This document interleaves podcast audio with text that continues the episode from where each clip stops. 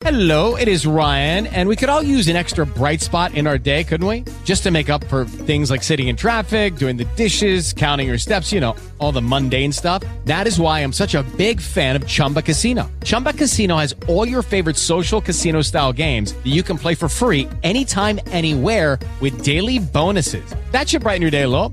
Actually, a lot. So sign up now at chumbacasino.com. That's chumbacasino.com. No purchase necessary. VGW Group. Void were prohibited by law. See terms and conditions. 18 plus. Blog Talk Radio. This is the body of Christ Church. And welcome, and welcome to Repentance is the key. Is the key. Yo,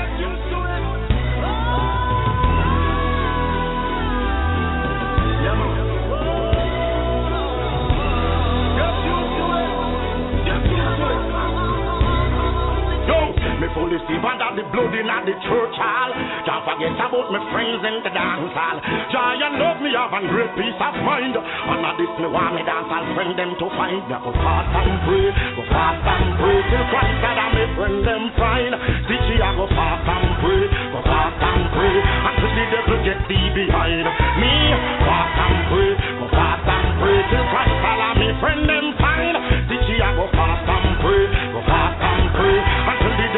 devil get thee behind. Awesome, powerful and great, mighty Father, save, protect and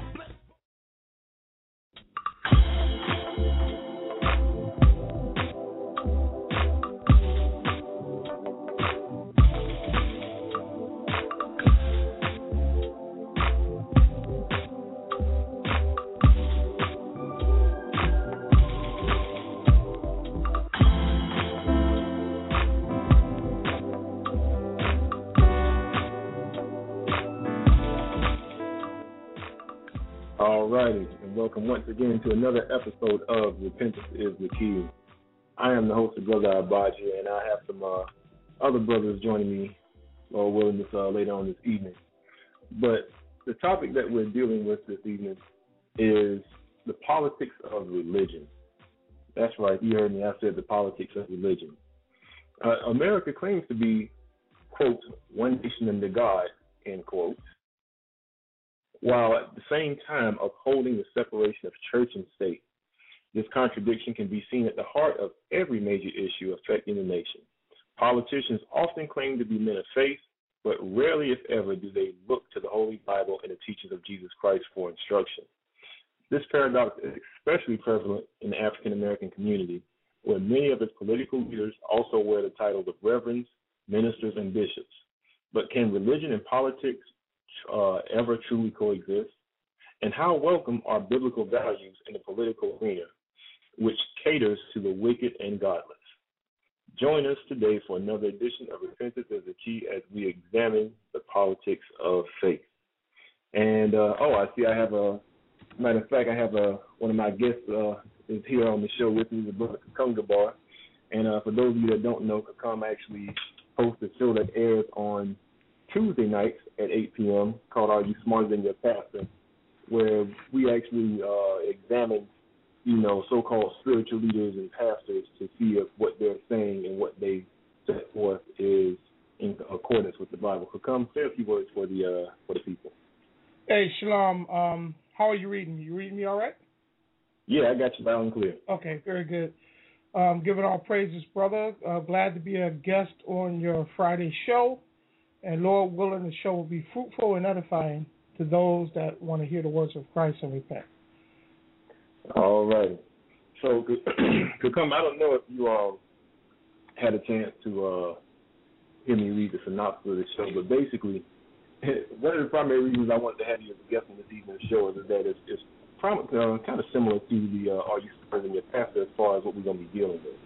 Because we're not dealing with, you know, a specific individual per se, but, you know, some of the uh, people that we're dealing with are those that, you know, have the title of, you know, bishop, reverend, minister, so forth and so on.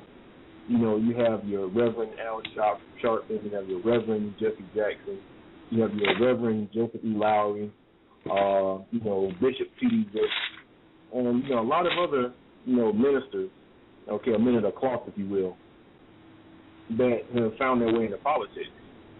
And you know, in light of recent events, you know, with the uh, our president Barack Obama actually coming out and making a statement, you know, saying that he was actually in support of uh, marriage equality, if you will. And for those of you who don't know what that is, basically marriage equality uh, is basically saying giving the same rights to uh, lesbian, gay, bisexual, bisexual, and transgender uh, folks as so-called heterosexual couples have in the eyes, I say in the eyes of the law.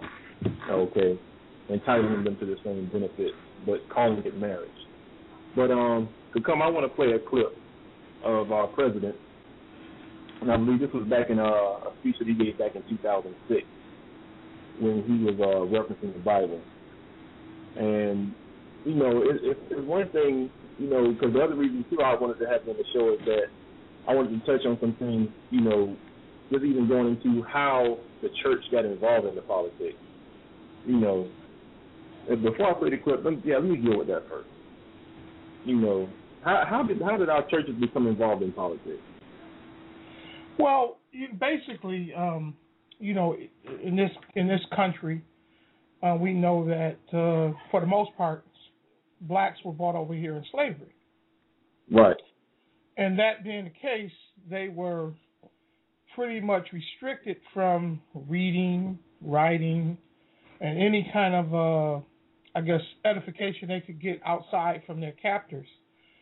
And like right around like the 1700s, like the 1740s, you started having slaves uh, pretty much being sought or seen, slaves and or freemen, one, ones of so-called Negroes that were able to buy their freedom or whatever they started to pop up and started to, you know, be in churches and congregations, but they were very restricted because of that white supremacy, you know, that was uh, pretty much prevalent in our country at the time.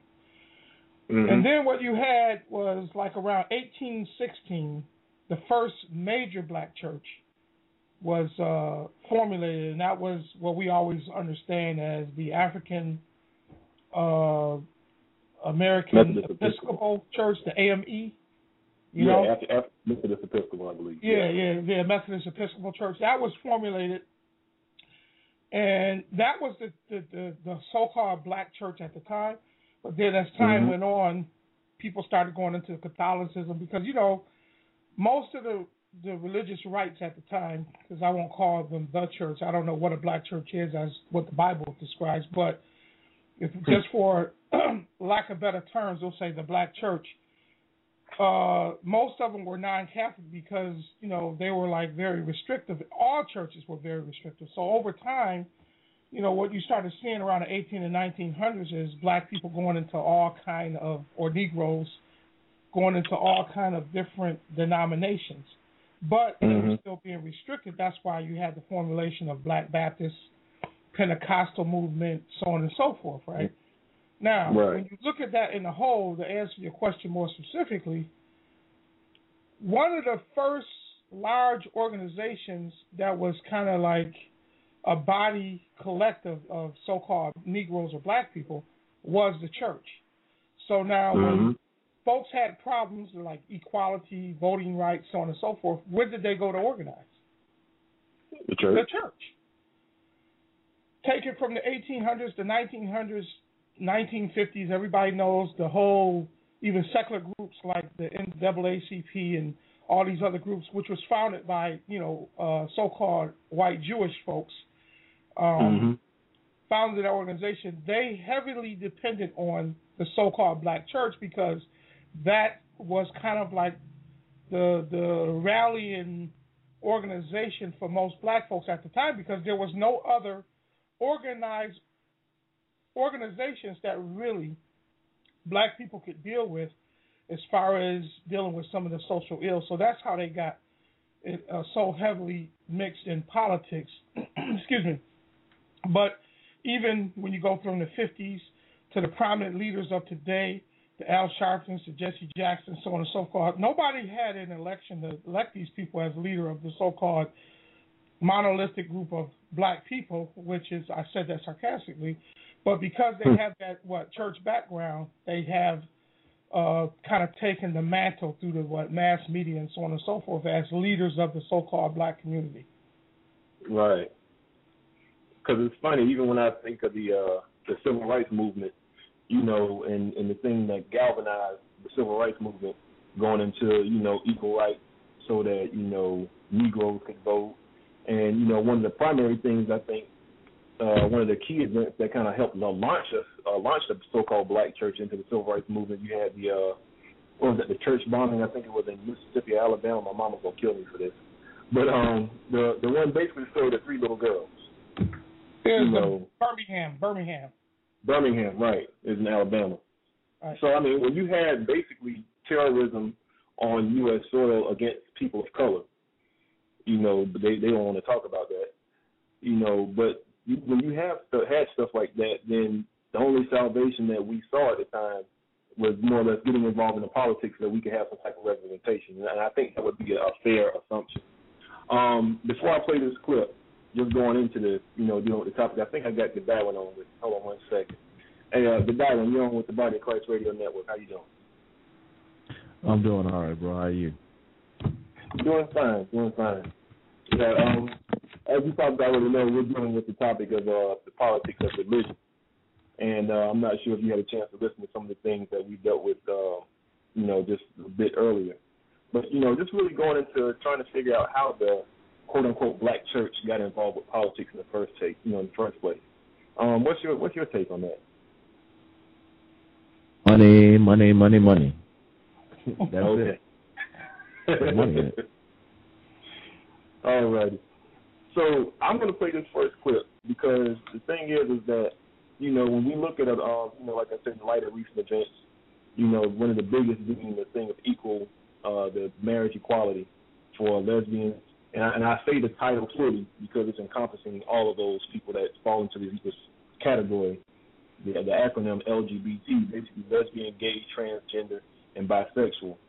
And you know, the, the push for, I mean, you see Jesse Jackson, excuse me, so-called Reverend Jesse Jackson has come forth and has spoken uh, in favor of it. And uh, just to remind our listeners, this show is not about, you know, marriage equality. Okay, this show is about the politics of religion. So let's not get it twisted. But this is pretty much more or less the most recent thing that has come up. You know, because it was, you know, abortion and any other thing that you know we look in the Bible that's contrary that a lot of our so-called uh, men of cloth have spoken in favor of, regardless of what the scriptures say about it. But you know, you have the Reverend Joseph E. Lowery that has come forth in support of this. Uh, you know, you've had uh, who am I missing? Al Sharpton who's come forth. A lot of the so-called, you know, and, and the media is spinning this thing as far as like, you know, it's a uh, what about the black church? What does the black church have to say? It's a division or debate in the black church. But I don't ever recall seeing a division in the scriptures as far as the Lord is concerned. Right. You know. But I, I want to play this first clip. I want to go ahead and jump into this because you know this is uh, President Barack Obama. I think this is back when he was still senator. This is a speech from 2006 when he was dealing with the Bible. And I want y'all. I, I got this thing divided up into three clips because it's a four-minute clip in total. But I want you to key in on, on some things that he says. Here's a clip. And moreover, given the increasing diversity of America's population, the dangers of sectarianism are greater than ever. Whatever we once were, we are no longer a Christian nation, at least not just. We are also a Jewish nation, a Muslim nation, and a Buddhist nation, and a Hindu nation, and a nation of non believers. And even if we did have only Christians in our midst, if we expelled every non Christian from the United States of America, whose Christianity would we teach in the schools? Would it be James Dobson's or Al Sharpton's? Which passages of Scripture should guide our public policy?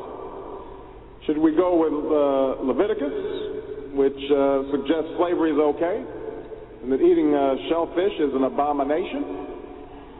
Or we could go uh, with uh, Deuteronomy, which suggests stoning your child if he strays from the faith. Or should we just stick to the Sermon on the Mount, a passage that is so radical that it's doubtful that our own Defense Department would survive its application. We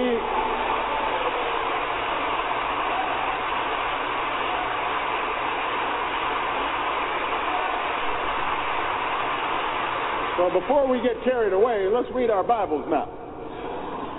Folks haven't been reading their Bible. Okay. So that was the president back in 2006 prior to running for office. And you see the, you know, there were some things that were said as far as, you know, first of all, bringing out that America, the country that we live in in the U.S. or whatever, you know, that we're a very diverse country. You know, one of the things that this country was founded upon was, you know, when people were coming in through Ellis Island, was this was called the Great Melting Pot.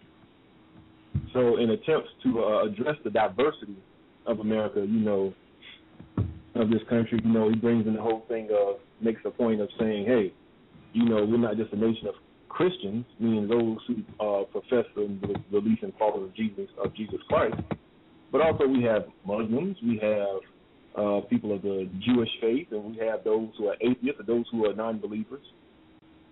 So, I mean, what y'all take on on this clip, man? Because I, I got a few things I I I like to bring up, but I want to give y'all the first swing.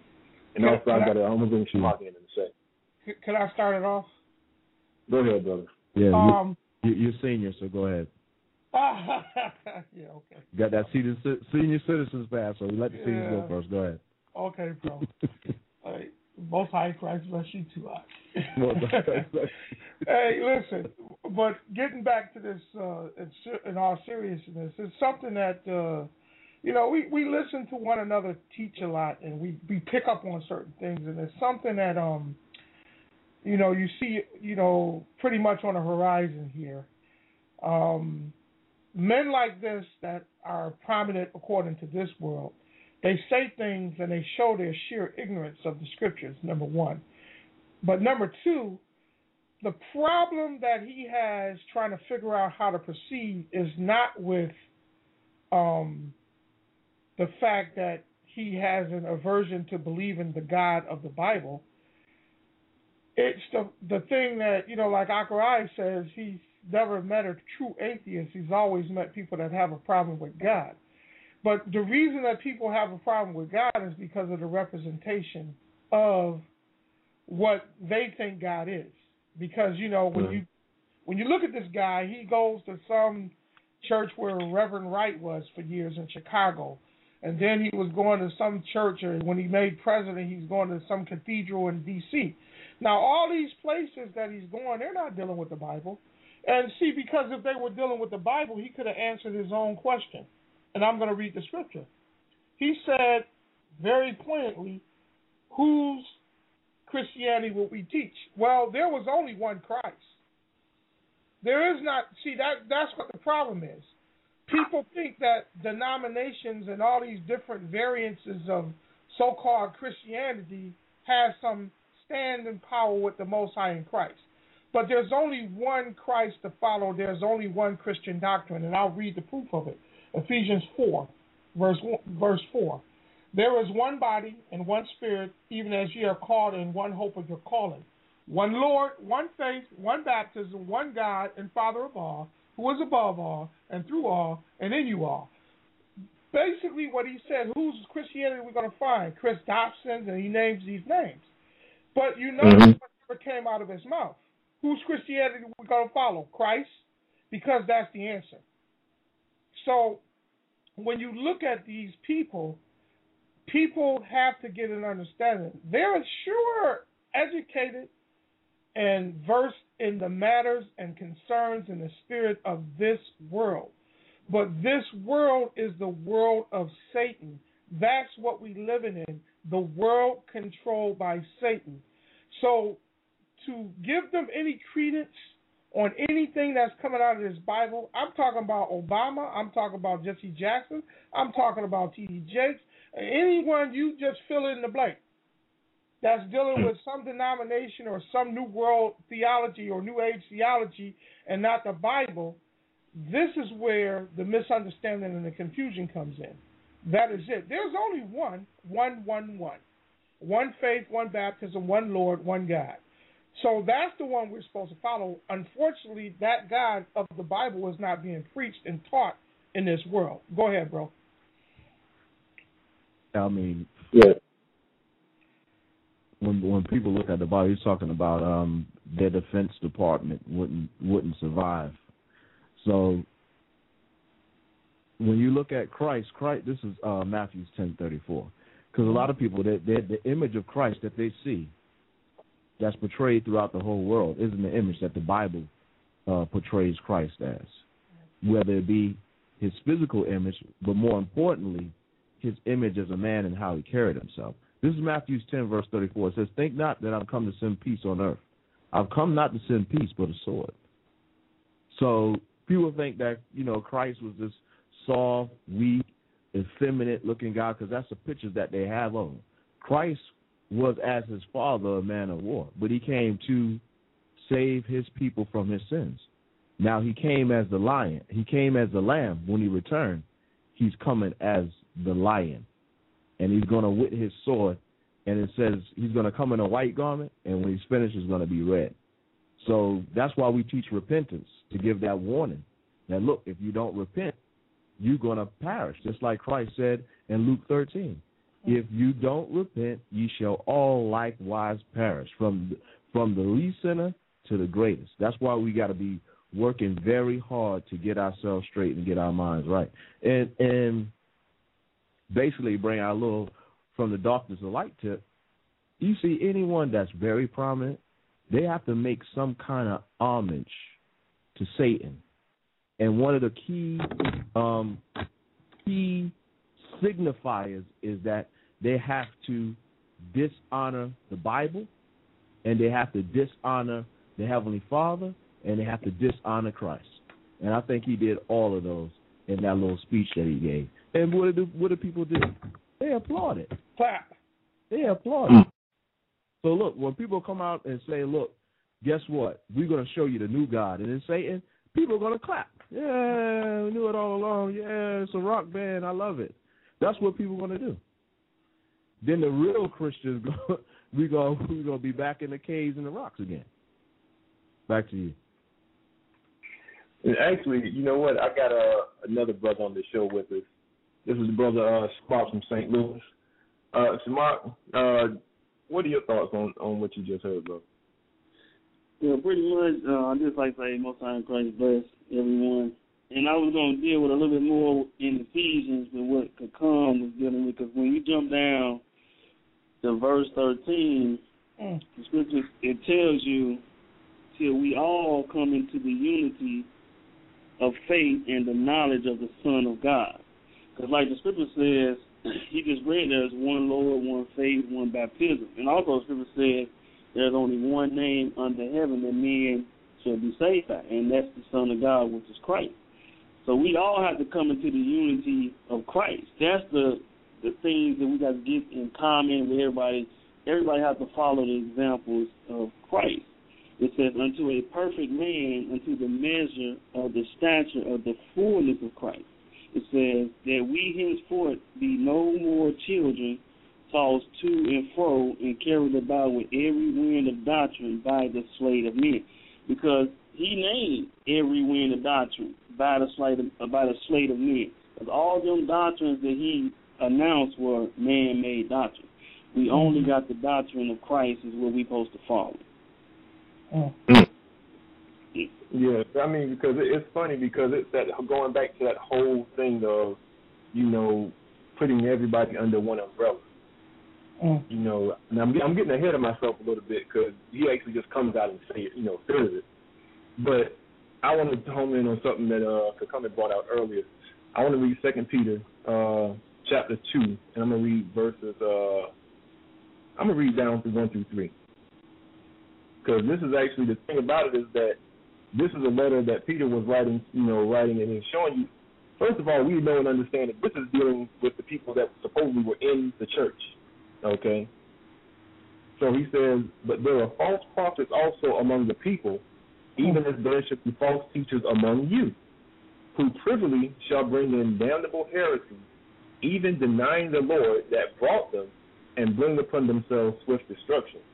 Because the thing that we have to realize is that a lot of our so-called religious leaders, you know, and even more more so the ones that have like you know made that transition into politics, they've had to basically more or less distance themselves from a lot of the foundation of the teachings of Jesus Christ, which is repentance, Mm.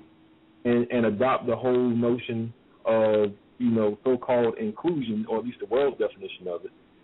Okay, the whole thing about equality. When we look in the scriptures, the equality we get equality with the heavenly Father through repentance.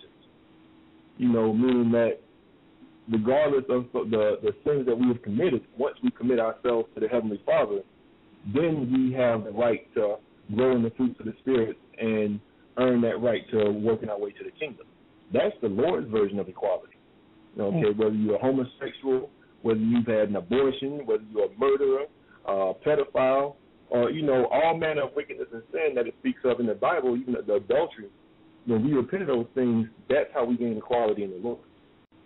Okay, that's where the inclusion is. But we see that these false teachers, and they, and they do it real slick. Okay, because what they do is they they they uh, uh, feed on the emotions of the people of you know, well you know I don't want to exclude anybody, I don't want to be mean, I don't want to be unfair. But the Lord already gave us the rules on how to be fair. That's why it says even denying the Lord that brought them and bringing upon themselves swift destruction.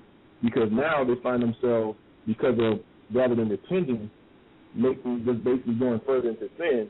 Oh, and now we have to pass new bills, or we have to make new programs, or we have to pass new laws to uh, curb the side effects of sin, which is basically what's going on. But what I want to focus on is verse two. It says, "And many shall follow their pernicious ways, by reason of whom the way of truth shall be evil spoken of." And it goes back to the point that could come brought out earlier in the show is that people see this and it's like, okay, well, you got this person that claims to follow Christ, you got this person, or we know that he's a hypocrite because he had a, a scandal two, two weeks ago.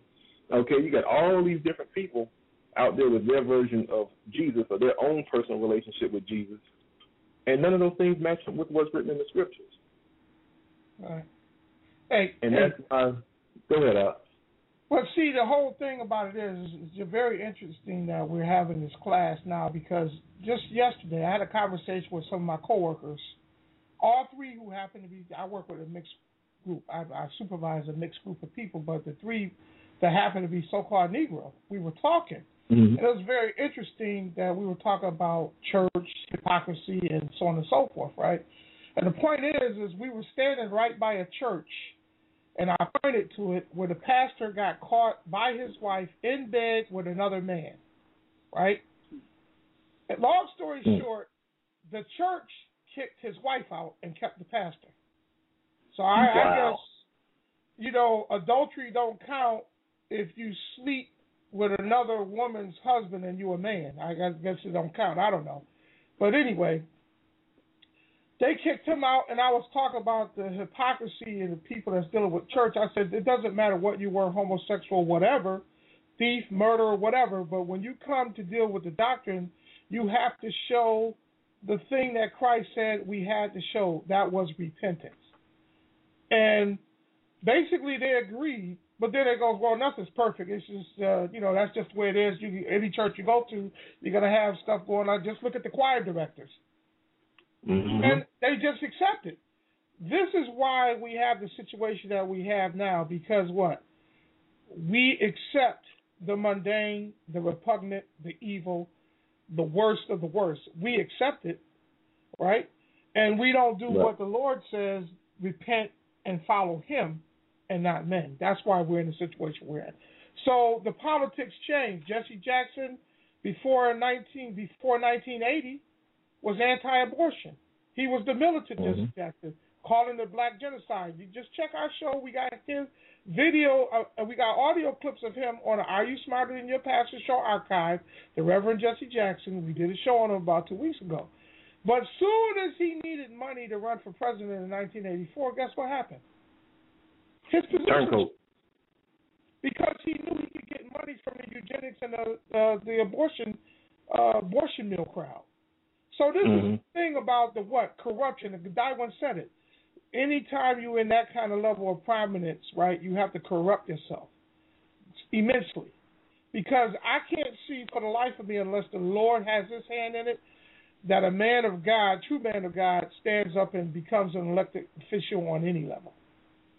Go Mm. ahead, bro. back to you. Yeah, and uh, and just for people who don't know, I mean, Al Sharpton. You know, most black people know who Al Sharpton is, but James Dobson is actually uh, an evangelical Christian author, psychologist, and uh, he's most famous or notable for you know founding the Focus on Family uh, organization. Basically, he's like considered an ultra conservative. Okay, as far as going into you know, usually that name is associated with the Republican Party as far as views on family and things of that nature and marriage and so-called upholding a, a stronger uh, code of ethics with morality is concerned. So it, it, it's funny that he should name those two. Right. But he, he didn't name Christ though. No, of course not. Of course not. So I want to play clip number two of this uh, going into this same speech. This is about a minute and 45 seconds long. And, you know, just just kind of, you know, listen to this and, and what, what the, you know, the then Senator Obama is saying. Folks haven't been reading the Bible. D- democracy demands that the religiously motivated translate their concerns into universal rather than religion specific values. What do I mean by this? It requires that their proposals be subject to argument and amenable to reason. Now, I may be opposed to abortion for religious reasons, to take one example, but if I seek to pass a law banning the practice, I can't simply point to the teachings of my church or evoke God's will. I have to explain why abortion violates some principle that is accessible to people of all faiths, including those with no faith at all. Now, this is, is going to be difficult for some who believe in the inerrancy of the Bible, as many evangelicals do. But in a pluralistic society, we have no choice. Politics depends on our ability to persuade each other of common aims based on a common reality. It involves compromise, the art of what's possible. And at some fundamental level, religion doesn't allow for compromise. It's the art of the impossible. If God's spoken, then followers are expected to live up to God's edict, regardless of the consequences. Now, to base one's own life on such uncompromising commitments may be sublime, but to base our policy making on such commitments would be a dangerous thing. And, and if you doubt that, let me just give you an example. We all know the story of Abraham and Isaac. Okay, I, I cut it off right there. But it, it, it's a lot of meat on that bone. Mm. There's a lot of meat on that bone. Um, uh, who, who wants first swing at it, man? Because there's a few things that I could touch on, but you know what? Y'all are the guests on the show. I, I'd rather hear what you have to say. So, Shamar, uh, do you have anything to weigh in on uh, what we just heard as far as the uh, non-compromising uh, so-called religion or you know uh, religious views, quote unquote, that can be uh, reasoned or argued with? You know, we can debate about them. You know, I mean, it's it's so many things that that, you know that we can touch on in, in reference to the scriptures. So, uh, Shamark, what uh, what do you have to say about it?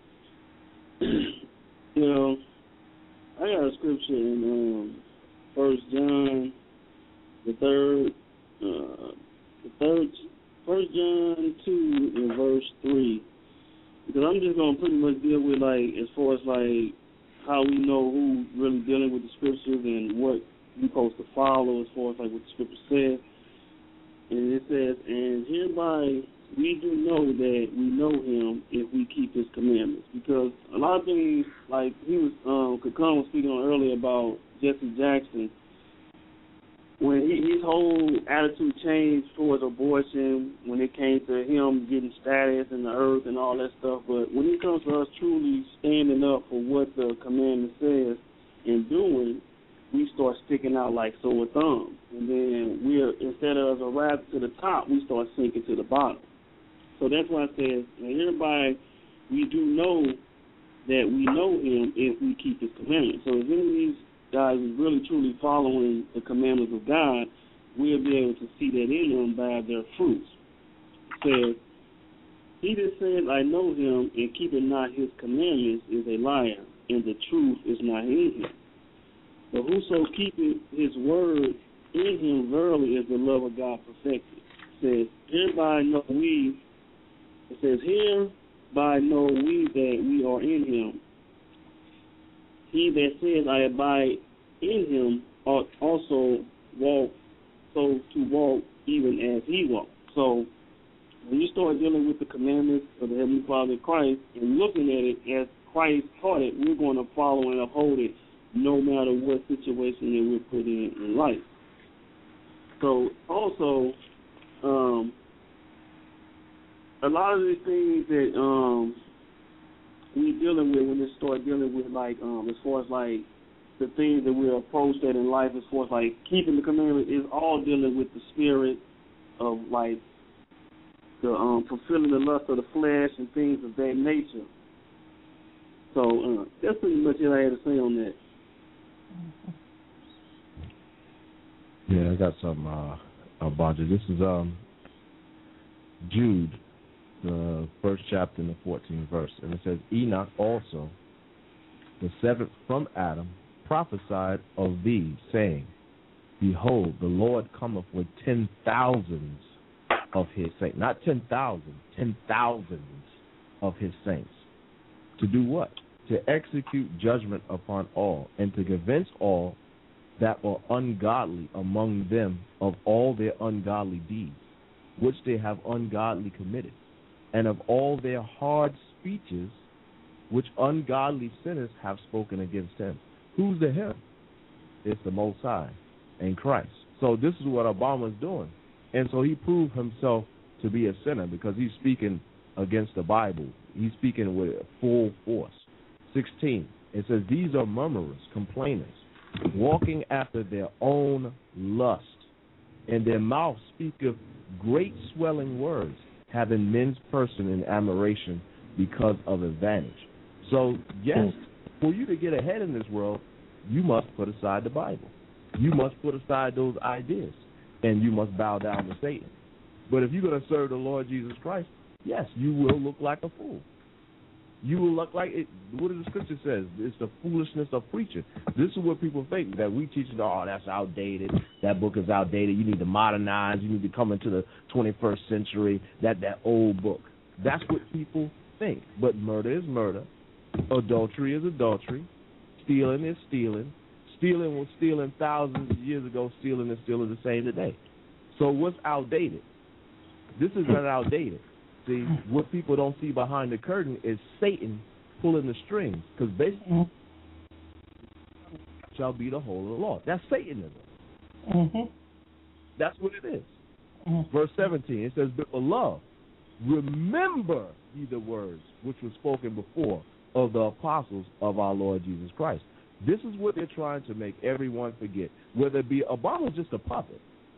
He just wanted another one of those ministers of Satan that Satan himself has transformed himself into an angel of light, perpetrating like he's Christ, and then he got other people going around to trick the people and to fool them in a false light, to follow this light. This is a real light. Don't follow that Bible. That's the, the Bible is evil. So the hmm. thing that is good, they're making people think that it's evil. And the things that are evil, they're making people think that they're good. Hmm. Perfect example, a, a vampire's glitter now. I. Hey, Cause come out, Roger. you uh, Yeah, you, you hold, you me? holding something. I, I was holding back. It, because I would touched on it, but I want to build, bring up this whole thing because, like I say, you know, we often talk, and I talk to, I know I talked to the guy one, and I talked to Akarai about this one particular specific thing quite a bit. How in the world they'll tell you that something is uh, neutral, like separation from church and state. No, you can't teach religion in school. Yes, you can, because they teach the religion of Satan because they teach evolution, which denies the Father, which goes against the Most High in Christ. So they are teaching a doctrine, right? So when you listen to him saying things like, um, they're excuse me, they're teaching a doctrine, but it's a doctrine of Satan. That's okay according to this world. But when you listen to him say the key words we have to pay attention to, or words mean something. When he talks about like universal reasoning and universal uh, understanding and debating, what he's saying is there are no absolutes, and that is a lie. There is an absolute right, there is an absolute wrong because they were with the Father before he even started to move on the creation of this planet and those people that inhabit it. I'm going to read the scripture Psalms 119, verse 160. It says, Thy word is true from the beginning, and every one of thy righteous judgments endureth forever. So, whatever the Most High said was righteous, like remember the Sabbath day to keep it holy, six days, Mhm. the seventh day is the Sabbath, guess what? That is not going to change. If it's unrighteous in his sight because men went into wickedness, that's the only reason he had to mention the things not to do in unrighteousness, like a man laying with man, like he lies with woman. The reason he had to put that in there is because he determined that that was an abomination in his sight. Just like he determined that uh, murder is wrong. He said, Thou shalt not kill. So when you suck a baby out of your womb, you know, uh, with a suction hose like a vacuum cleaner, and then you go in there and scraping it like you cleaning a steak that's good to you with a knife and just scraping it out, that is murder. That's what it is. There is no debating on whether or not the fetus is viable and this and that. No. When you see in the scriptures, when a woman got pregnant at conception, she says, I am with child. So this is the thing that we have to understand. What Godiwin was bringing out real crystal clear, I just want to hone in on it. It is the doctrine of Satan because it was a man that is very prominent and popular in this society. He started being really prominent in the 50s and the 60s with the hippie movement. His name was Aleister Crowley, and he was called, entitled himself the B666. He was a devout follower of Satan. And you know what his book of the law was is do as thou wilt. That's what you're going out the got going on in this world. No absolutes, no right or wrong. It's just whatever you float your boat. So if you're in the hood, just like last week, you want to roll up and shoot five people because of some drug transaction, broad daylight, go ahead. I'm talking about what happened in our city last weekend. Oh, and 20 minutes later, guess what? On another street, some fools got into it over some drugs, and they shot up a college student party and killed one college student. Oh, just go Mm. right ahead. You want to sell dope? You want to be a prostitute? You want to lie with a man as a man? You want to lie with a with, oh, it's okay, it's all right. It's no, it's no absolute. Can you see the way this is going? And this is what the world is becoming. Now, one more thing, and this is the warning. Matthew 12, verse 36. But I say unto you that every idle word that men shall speak, they shall give account thereof in the day of judgment. The reason I read that is because those things that you're saying, great speech, oh, he's so intelligent, he speaks so well. That prominent thing they put on black people that seem intelligent, oh, he speaks so well. But you know what? When he's dealing with words like that, if he's if you, Mr. Obama, I'm telling tell you something, you need to leave that alone because you're very ignorant in that. Matter of fact, you're being very wicked. If you don't repent of those things that you said, guess what? In the end, you're going to be judged for it, and it's not going to be nice. Back to you, man. Exactly. To come, it's funny you said uh, what you said about you could do anything because and there's no absolutes. I saw that. I actually saw that on a TV program today. Mm. Where the guy was saying, "Look, there's no real, there's no real right or wrong. Mm. You know, it's things just is." He's like, "What do you mean? You know, no, there's no real right or wrong." And he's like, "Well, I killed a guy, you know, last year, and you know, you know, to this very day, when I think about it, I feel good about it." So this is what they're putting into the minds of the people, whether it be TV shows, whether it be the president of the United States. Mm-hmm. That satanic doctrine is going forth, where Christ didn't say that. Christ didn't say, you know, you can do whatever you want to do. I'm still going to love you. Mm-mm. Mm-mm. He didn't say. It. He said, if you love me, keep my commandments.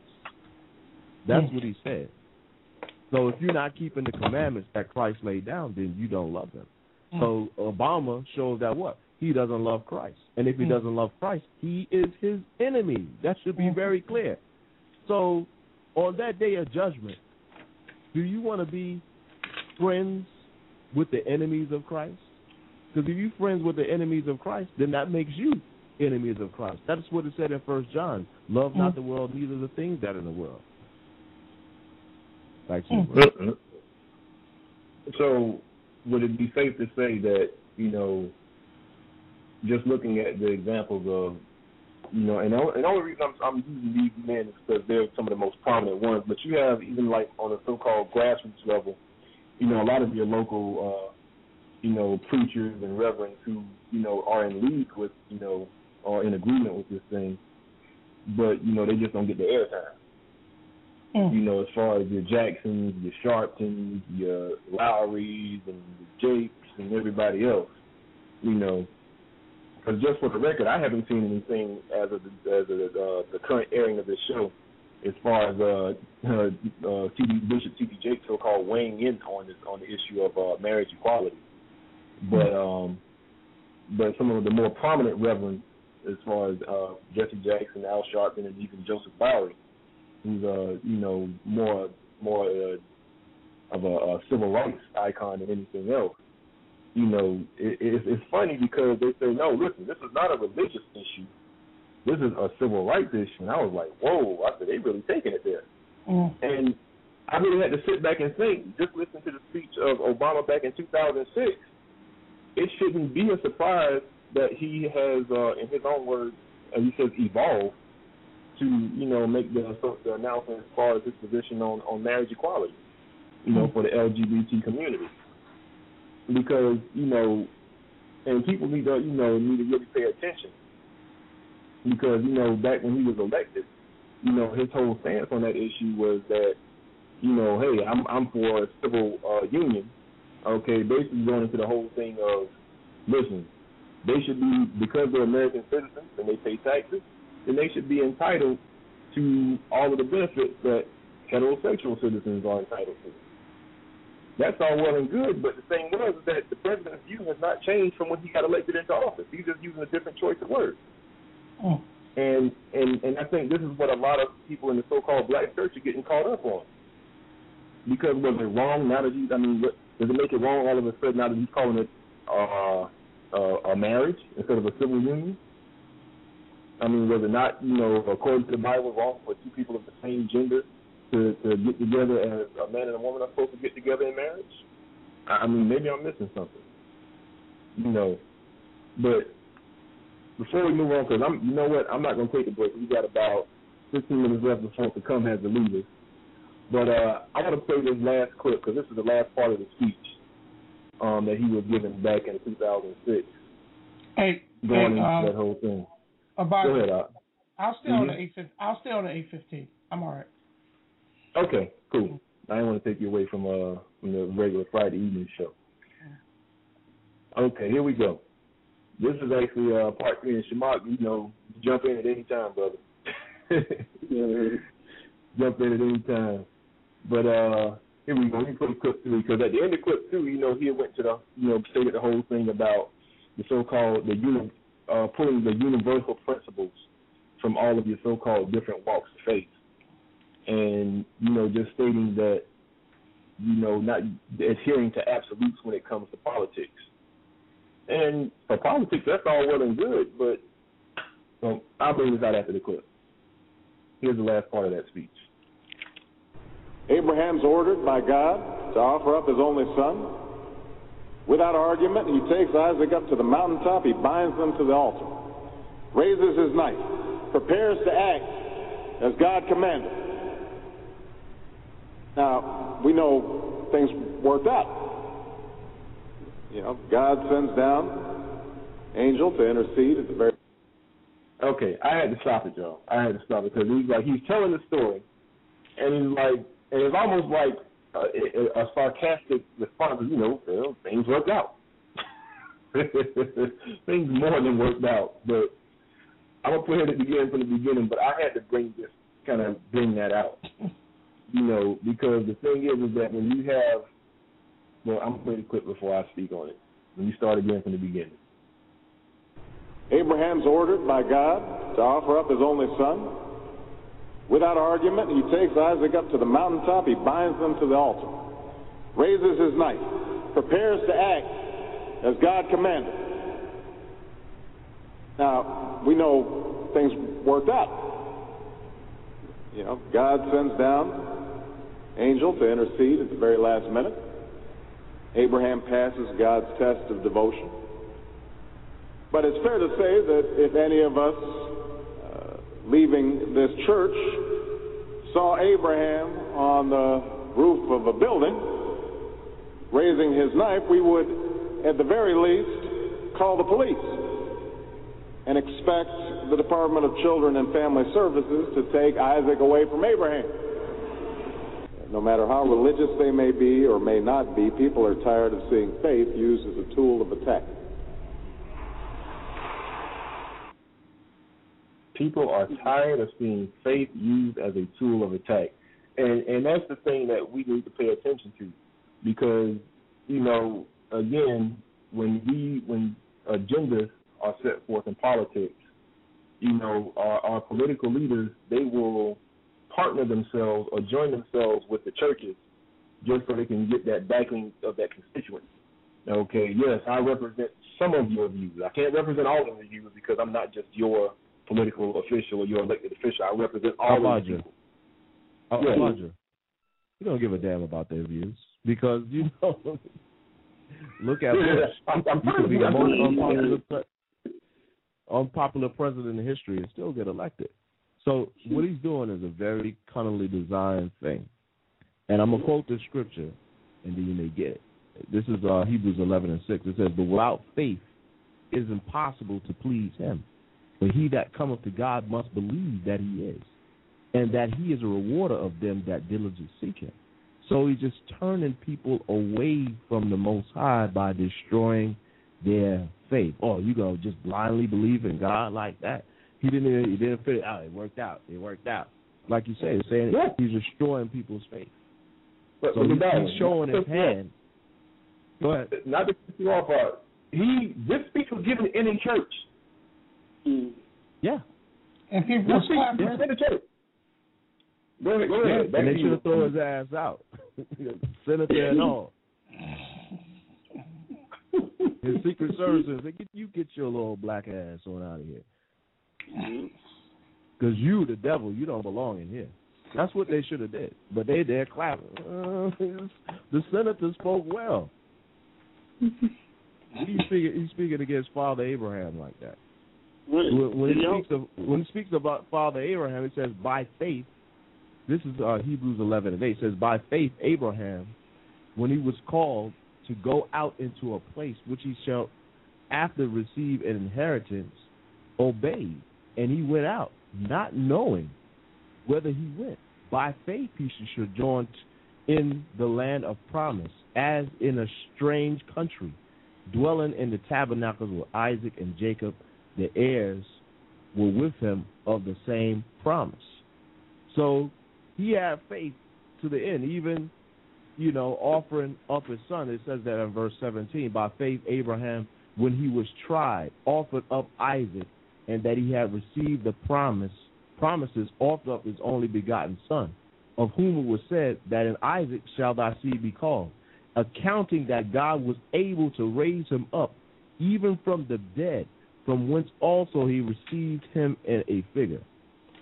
So he believed that there was a higher power than himself. He believed in the Most High. See, they don't want you to believe in the Most High. They want you to believe in yourself. They want you to believe in these men, these politicians, and they're telling you. He told them this is about compromise. So Mhm. compromise could mean be put rendition in your behind and put you in a secret prison far, far away, or put you on an assassination list because they might think possibly that you are a terrorist. So that you know, because you're reading the Bible, that's what it's basically coming down to. I'm not dealing with conspiracy theories. You start you reading this Bible, the Bible's soon going to be hate speech. Mm-hmm. Sound like he was saying it to me. Mhm.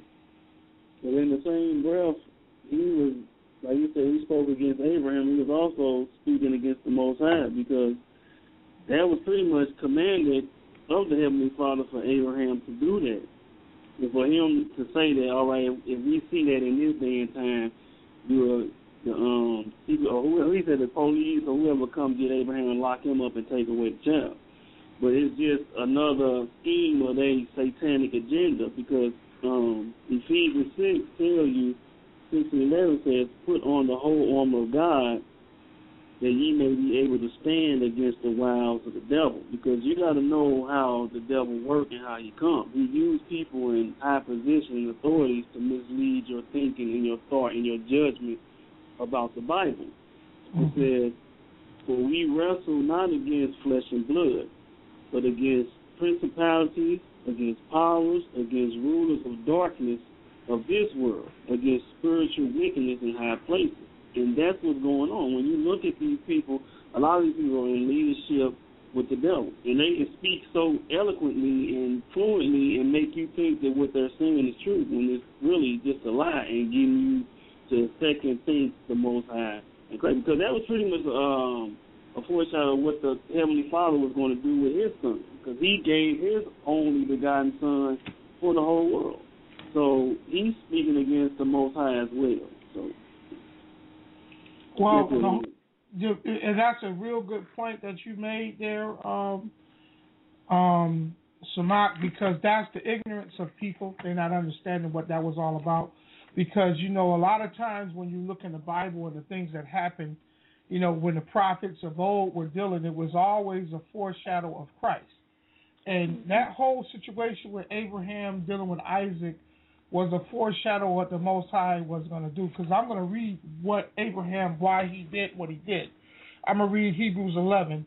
I'm going to start at verse 17. It says, By faith, Abraham, when he was tried, offered up Isaac, and he that had received the promises offered up his only begotten son, of whom it was said that in Isaac shall the seed be called, accounting that God was able to raise him up even from the dead from whence also he received him in a figure. So this is the thing. The most Abraham, the reason he was the friend of the Most High because he had a mind like the Most High. He said, "I know the Most High made promises, and that the seed that I have, Isaac, was going to be the seed of his progeny." But now he's telling me to kill him. I'm a, I know the Most High ain't gonna lie, so he's just gonna raise him up for the dead. So let's just get it over with. He said he was thinking the same thing the Most High had in store for who? Our Lord and Savior Christ. Christ came, lived on the earth, died, and then he was raised on the third day for all of us. So now, you can be cute, have your little quips, and put your little stuff out there, and people clap in the so called church because, you know, those places that, you know, we deal with, um, and they call them churches, they're dens of iniquity. They're dens of whores and harlots and whoremongers and all the things that are not nice, perverseness of all levels in those places because no one's dealing with repentance. So, what do you expect these places to have in them if no one's dealing with repentance? Repentance mm. means that you once were those things, like much like some of us, but now we have a pattern of works that show that we truly put those things off. That's what the doctrine of Christ is all about, and that's what these people aren't dealing with. That's why they were clapping. And I just want to make a note. Die wouldn't let the word slip. I didn't. So we can mark this on the calendar. Go ahead. and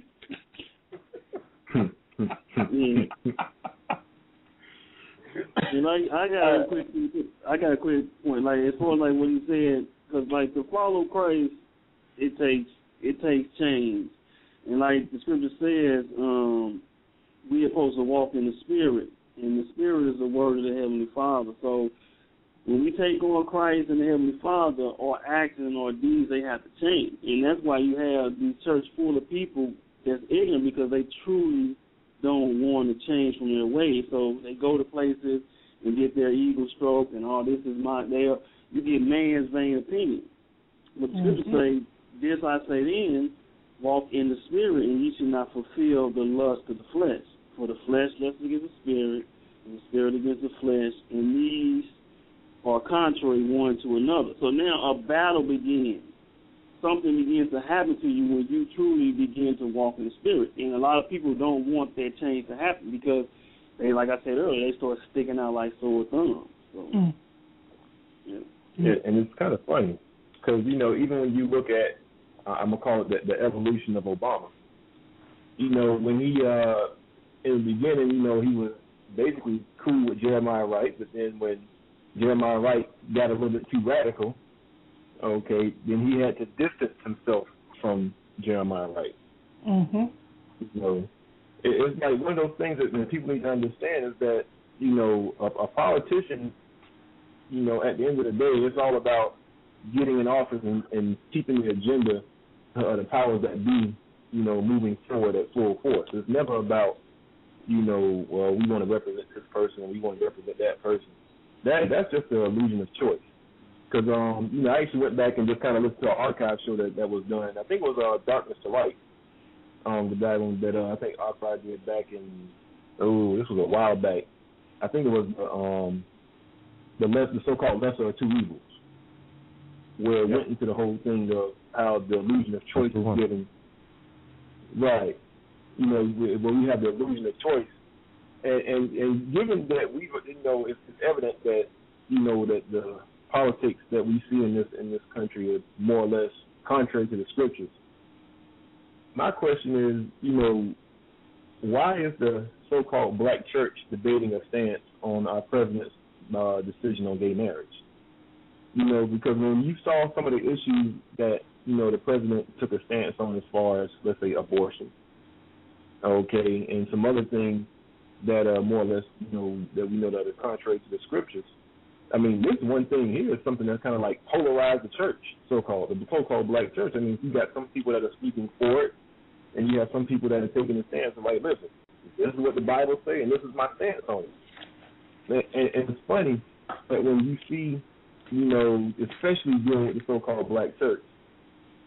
Well, you know, when you see a minister have to so-called speak for his congregation or his church, they always a lot of them will come out and say, well, this is my stance on this issue, or this is my stance on on this uh this subject matter. The last time I read, we didn't have a stance. We we we supposed to stand with Christ. Am I wrong on that, or you know, uh, am I missing something? You're not wrong. You're not wrong. You're right on point. And, and I'm a, uh, it's a scripture that we read. It's almost cliche, but I'm gonna read it anyway. It's in Hosea, the fourth chapter, verse six. It says, "My people are destroyed for lack of knowledge, because thou hast rejected knowledge. I will also reject thee. That thou shalt be no priest to me, seeing thou hast forgotten the law of thy God. I will also forget thy children." So now, that shows you something when he makes that last statement about forgetting the children. It's not just for these people that Hosea is talking about right now, right then. It's for what? The Mhm. children and their children's children. It will continue. Why? Because we refuse to deal with the right knowledge in this Bible. We refuse to. We done went off on all kind of madness. And you know what? When we were talking before, when you was talking about the black church, I gave you a real quick, brief history of the so-called black church developing. And that religion that they received wasn't the religion, or excuse me, wasn't the word of God. It was religion as set up by their captors. So all Right. these religions that are set up, the Baptists, the AME, the, all these, all this stuff, they dealing with their captives' knowledge and understanding to keep them captive. That's what the problem most people have. When you see a black atheist, he don't have a problem with God. He has a problem with the people that represented God that look like him. That's what his problem is with. Because he ain't never dealt with the Bible to truly understand the consistency of the Bible. The reason you have this madness going on with the debate in the church because these people aren't dealing with the word of God. They are not. They refuse to. They go to why they have to go to seminaries and T.D. Jakes uh, empowerment conferences and so on and so forth. Why? It perpetuates the lie of Satan, and it continues on and on. Seminary school, theological. This I'm a theologian. I'm a doctor of divinity, and all this other stuff. Right. Sure. So now, listen. I want to read this one more scripture here. And uh, I don't know if I'll get back in again before I have to leave, but I want to read this thing. This is what we have to understand. Real, real point. we have to develop knowledge, but we have to get the right understandings because the reason we went into captivity, the reason we destroyed as a people, is because we don't have the right knowledge. Now, one of the things that I want to mention that came out of that historical founding of the black church, when blacks were sneaking and reading the Bible and sneaking and trying to come to some kind of understanding, some of them developed the understanding that they were the chosen of the of the Most High, and they were in Mhm. captivity for a reason, and that they were praying and hoping for the Most High to bring them out of this last Exodus. They were almost there, but you can see what happened. We know what the rest of the story. Just look around, church on every corner, along with a liquor store in the hood. So now, Right. I'm gonna read something real quick, just to read the point that we have to get an understanding. I'm gonna go to First Corinthians, the second chapter. I'm gonna start at verse 11. When we deal with people, this is what we should expect for them and understand about them. This is what we do. First Corinthians, the second chapter, verse 11. For what man knoweth the things of man, save the spirit of man which is in him? Even so, the things of God knoweth no man but the spirit of God. Now we have received not the spirit of the world, but the spirit which is of God, that we might know the things that are freely given to us of God, which things also we speak, not in the words which man's wisdom teacheth, but what the Holy Ghost teacheth, comparing spiritual things with spiritual. But the natural man receiveth not the things of the Spirit of God, for they are foolishness unto him, neither can he know them, because they are spiritually discerned. Now, that might seem heavy to some people because you're ignorant. It's not heavy. The Spirit of God is His Word. He committed to us and then cleared it up and gave us a crystal clear understanding of it by His Son Christ. That's what He did. So the way we judge things, we have to filter it through the understanding of Christ. If Christ said it was all good, guess what? Then it's absolutely good. If Christ said it was bad, guess what? It's absolutely bad.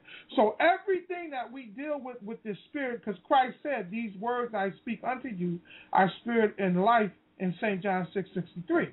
So if you want to spiritually discern something, you have to filter it through the understanding of mm-hmm. these words in Christ, and this is how you understand and determine what is right and what is wrong. Being a politician, you're like unstable water in the dang tsunami. That's what you are. You shaking back. What did the scriptures tell you about John the Baptist? What do you expect to see a reed shaking back and forth with everyone, the doctor? That's what a politician is. They're like chameleons. They change and with the wind, or they change the colors to blend in. Uh, today, uh, Obama's with this side. Tomorrow, if you figure out he can get money with the ethical eating of doo doo, he'll be with that crowd. Uh, yeah, eat doo doo is good. Eat it because they're gonna give me money. You understand what I'm saying? That's what a politician does. That's why we're not supposed to give heed to that madness, and we're supposed to pray for our God, our leader in Christ, to come and bring this thing to what an end. Hopefully, we'll be ready. Go ahead. Hey, don't laugh at that. Don't laugh at that eating dung part. Remember the scriptures when there's great famines in the land, people pay good money for a piece of doo doo. So don't, don't don't laugh don't laugh at that. But uh, I got one more question before I close out. before I close out for the evening, because you know, and and to come, this question is probably directed more so at, at you, given uh, given your age and the things that you've seen in life. But uh, and I know that you other but the, the Darwin and Shamar, y'all y'all uh, you know more just more than uh, you're more than happy to take a swing at it. But given the role that you know that the so-called black church has played as far as because because mind these are things that we you know that we all come across in our daily lives when we deal with people. You know, as far as what, what value is there as far as you know being involved in politics, or what value is there, you know, as far as being involved in, in uh, you know in those things, given what has happened through the civil rights era, and you know black people. The, you know, once upon a time it was against the law for us to even be able to read. You know, now we can own our own business. You know, now we can have so-called equal representation. So, given the whole thing of so-called the, the hypocrisy of religion and politics, what kind of edification do we get in the scriptures concerning all of the so-called strides that have been made? Because so-called blacks have been allowed into politics versus what our stance is supposed to be now in Christ, or what we what our agenda is supposed to be. Because I'm not really sure how to ask the question, but that's the best I can put out there. I'll let Samak, because I want to take a stab at that before I, I respond. I don't have nothing. Say again, um, uh, Baja, what you were saying? Well, basically, we were just going into the whole thing of, you know, we under we know and understand the, the I'll put it this way, as it was told to me on more than one occasion. You know, we know and understand about the sacrifices and the lives that have been given up by, you know, you know, the Kings, the Malcolm X's, and basically the sacrifices that have been made by blacks for to even allow us to even get to this point. Mm. You know, so how how are we supposed to, I guess, interpret that in, in the grand scheme of things? You know, because a lot of people get caught up on this whole thing. Well, if you're saying, like, for example, if you're saying that I shouldn't vote, then, why did we even go through the civil rights movement? You know, we would have never been able to read if people didn't, you know, march and sing and you know demonstrate and vote and and all these other things. So I mean, so what role does do those things play in the scriptures for us now? That we have these rights. Well, it, that that that's very simple, and I take you for to First Samuel,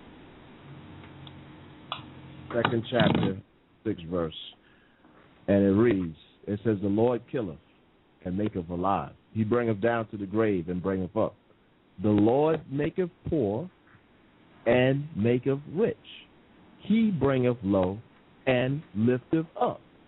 He raiseth up the poor out of the dust, and lifteth up the beggar from the dunghill, so a pile of crap, to sit among princes, and to make them inherit the throne of glory.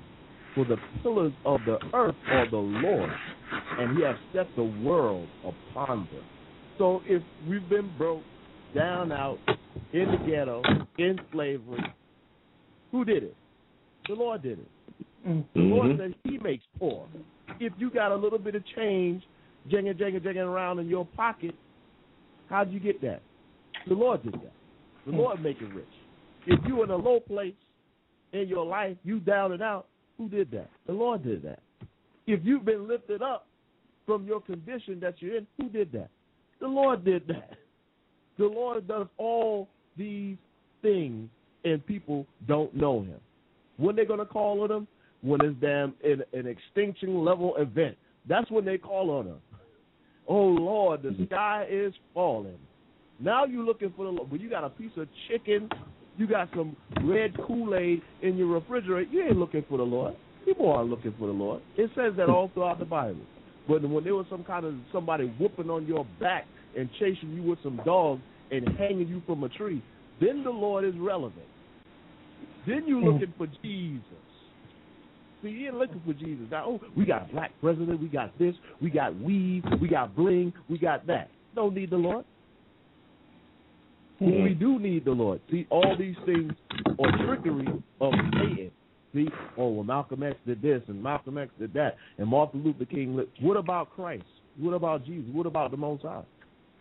Because without Christ, we're not going to be able to do anything. Now, Martin Mhm. is gone.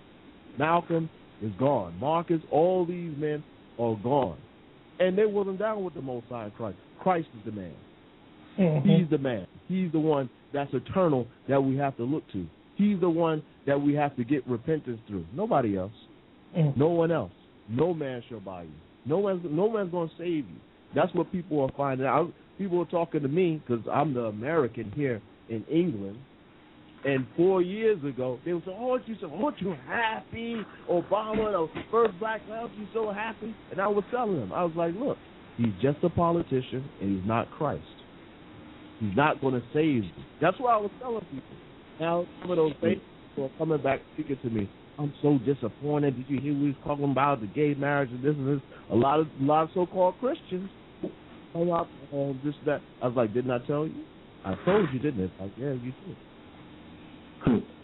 That's it. Hey, Abadja. Yep. Let me just say this because one of the things you were asking about what was the benefits for all the civil rights actions, the separate but equal arguments, the integration and all that. Right? Mhm. That was one of the things you were talking about, this whole civil rights, how we should pay homage to that. Let me just say this, right? Something my father used to tell me when I was a young boy. He used to tell me, he used to tell me all the time. Now, let me just tell you, my father was born in Jackson, Mississippi in 1918. So Ooh. that kind of tells you what kind of environment he was exposed to. And he lived in Mhm. Jackson, Mississippi, and then the Mississippi Delta till he moved upstate New York in 1954. So, what he used to tell me was, and I didn't understand it. I'm just now getting wrapping my brain around this thing now. He used to tell me, look at these. He used to call them crisis pimps. Martin Luther King, the Jesse Jacksons, the Lowerys, and all these other people. He used to tell me, look at these people. Now it wasn't even as bad as it was now, because matter of fact, I'll just let me just continue what he used to say. He used to be like, these people aren't for people that look like them. They're not for us because they're being what corrupted. Because if they were really for us, this American dream would have been separate but equal, truly. Because there's no way the condition that we came in and the people that I know, that I know the immense hatred that they've had for us since we came to this place. There's no way you can legislate their morality or anything like that. He was like, so this integration madness and this civil rights is just madness. These people are corruptors, they're sellouts, they're Uncle Toms, so on and so forth. I never really understood that. But then when I started looking around, right, because now I'm looking at it now.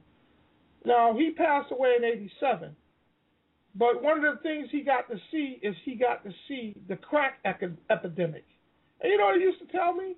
He used to look at me and say, "Just imagine in your heart of hearts if Martin Luther King and Malcolm X could be resurrected and see the condition that the people are in right now." Would they think it had benefited them, or would they just look around and go, "Oh my God," and have a heart attack and die? They die. Because everything that they so-called was fighting for, look at look at the condition of our people. Mind you, he used to tell me the condition of the people before he died was way worse than he'd ever seen it his whole life. And this was a man that was born in segregated Jim Crow, Miss Jackson, Mississippi. That ain't a walk in the park in 1918. So did that stuff really benefit us? The politics and the religion and all this other stuff going on, the secular uh, with the so-called religious? No, it didn't. But I'm gonna show you what the remedy is. Joshua 1 verse 8. It reads, "This book of the law shall not depart of out of thy mouth, but thou shalt meditate there day and night, that thou mayest observe to do according to all that is written therein. For then thou shalt make thy way prosperous, and then thou shalt have good success.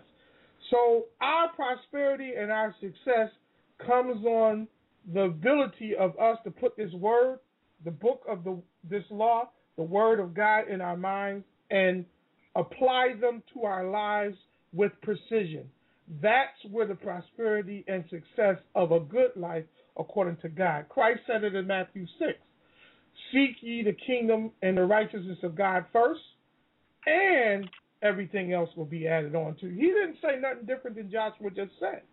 But our people, because they're so simple and ignorant, they want to keep doing what's getting them what in worse conditions. I just told y'all. Uh, uh, eight shootings last week, upstate New York, small city. Eight, eight shootings. Um, it ended up being four deaths because a couple of people was lingering on for three or four days. This Mm. is not the white man coming into the community because we love to throw the white. That's what a lot of these Al Sharptons, all the white man, the man. Back in the '60s when I was growing up, it was the man. My father used to tell me, man, ain't no man coming in here. It's these N words doing it to each other. They Mhm. broke into my car last night. I had to hit some dude up because he was trying to come in the house last night. It wasn't no man or the white man. It was the N word. So this is the thing. That's confusion that we got, and that's the understanding that we have to elevate from those that want to hear what the Word of God says. The only absolute right thing to do is to bow down, serve the Most High in truth and in spirit, learn His word and apply it to your life. That's how you're going to be successful and prosperous. That's what's going to benefit uh, us as a people, not politics, not this so-called religion and these different denominations and so-called black leaders that are in church. Back to you, bro. Well, let me say this because uh, Psalms 106, 46 said this He made them also to be pitied of all those that carried them captives. So people look at, you know, civil rights and things like that and, oh, this is what, you know, I, I hear it all the time. Oh, I have to vote and remember what everyone did. The Lord did that. He made them to have pity on us. You know, Paul Mooney said in Joker said if they will bring back slavery today, people people were like, look, welcome home. Your your room is just the way you left it. You know, mm. it's the Lord that did that. It is it is the Most High that did that. Jeremiah fifteen and eleven says, The Lord said, Verily it shall be well with thy remnant. Verily I will cause the enemy to entreat thee well in the time of evil and in the time of affliction. So it's the Lord that did that. So people take that the Lord is doing blessings and miracles, holding back the tide because there are races out there. There's still some good old boys out there, killer, killer, and I, I'm not just talking about the white man, all nations that mm. hate the the people of the Lord, and that's what's that was basically what Obama was coming out is a straight attack against those the saints of Christ, the saints of the Most High. And, and you best believe there are going to be some martyrs before this thing is done. They're going to see, are you really going to stand for the word of the Most High in Christ? But a lot of people, they're afraid to speak. They're afraid to speak about the Bible. They're afraid to, you know, to stand for the Lord and Christ. But you can come out and say, look, I'll take it up the rear end. You can say that on your job. You can say Merry Christmas, which is probably the most satanic and demonic holiday on the calendar. Yeah, but don't bring the Bible in. No, you you get thrown out. You'll be fired. No, you cannot bring the Bible in here. That's how hmm. crazy the world is. And you know what? I want to say this. They they're not going to let us or anyone that's speaking the Bible. You know why? Do you know why?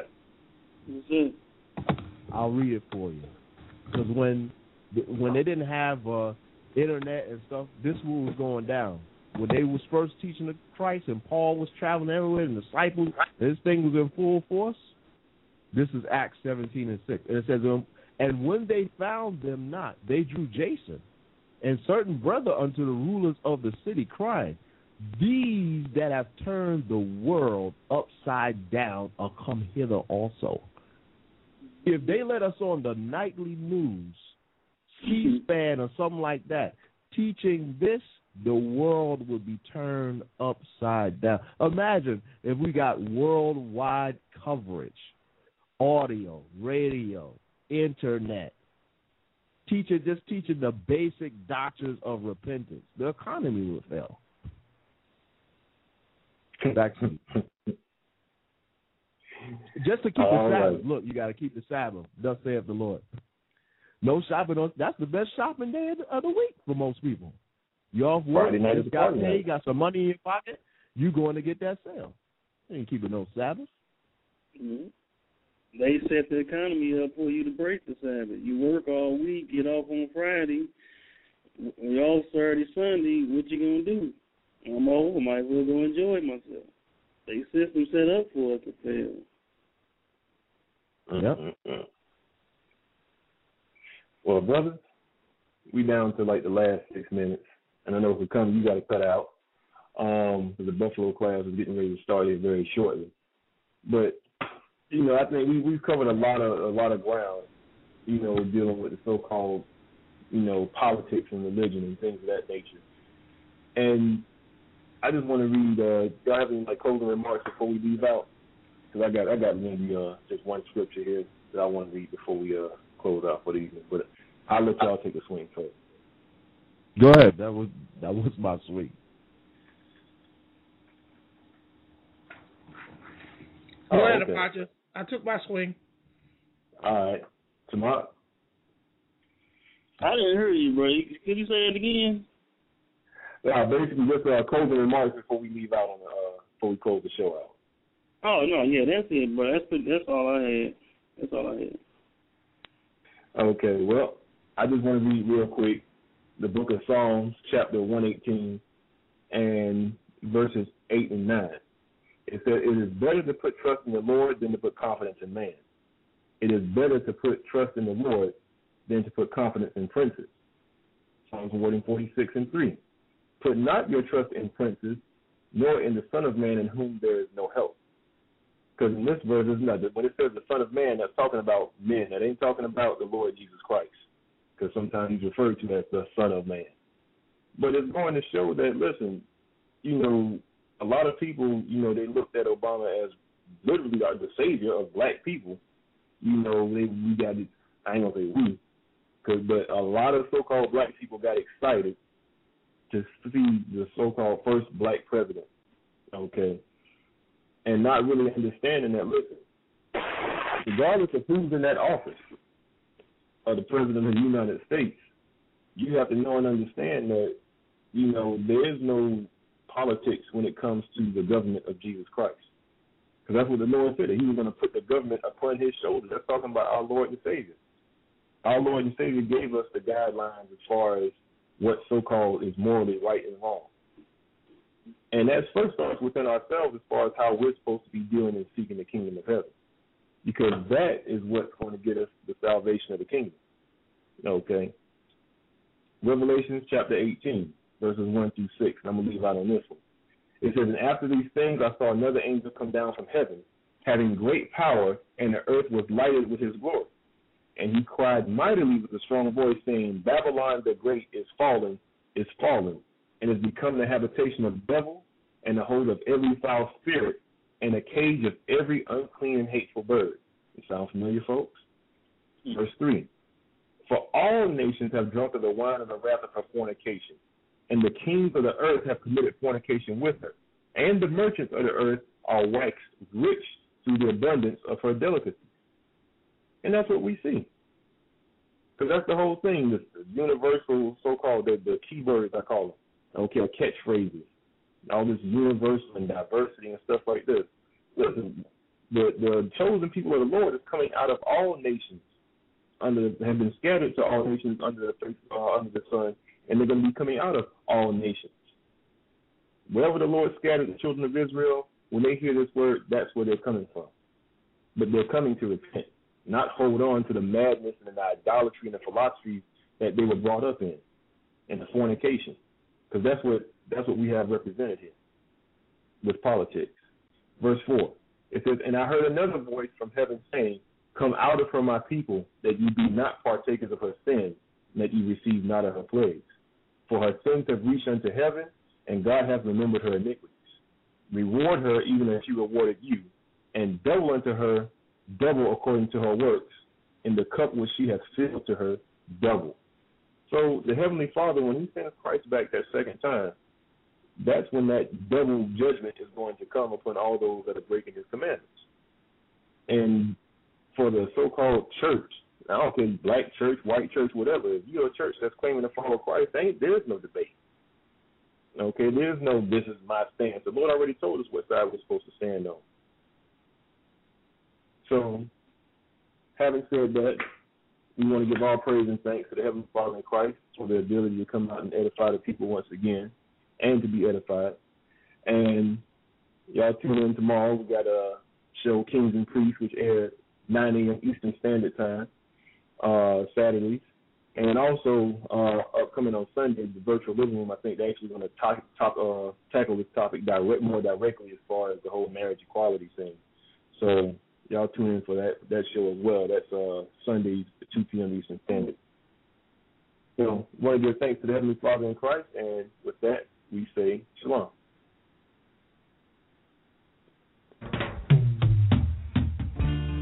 If you've enjoyed today's program, join us next week for another installment of Repentance is the Key, airing every Friday night at 7 p.m. Eastern Standard Time. You can also visit us on our website, www.thebocc.com, and our YouTube page, www.youtube.com forward slash the BOCC1. Once again, that address is www.thebocc.com and www.youtube.com forward slash the BOCC1. Acts chapter 17, verse 30. In the times of this ignorance, God winked at, but now commandeth all men everywhere to repent.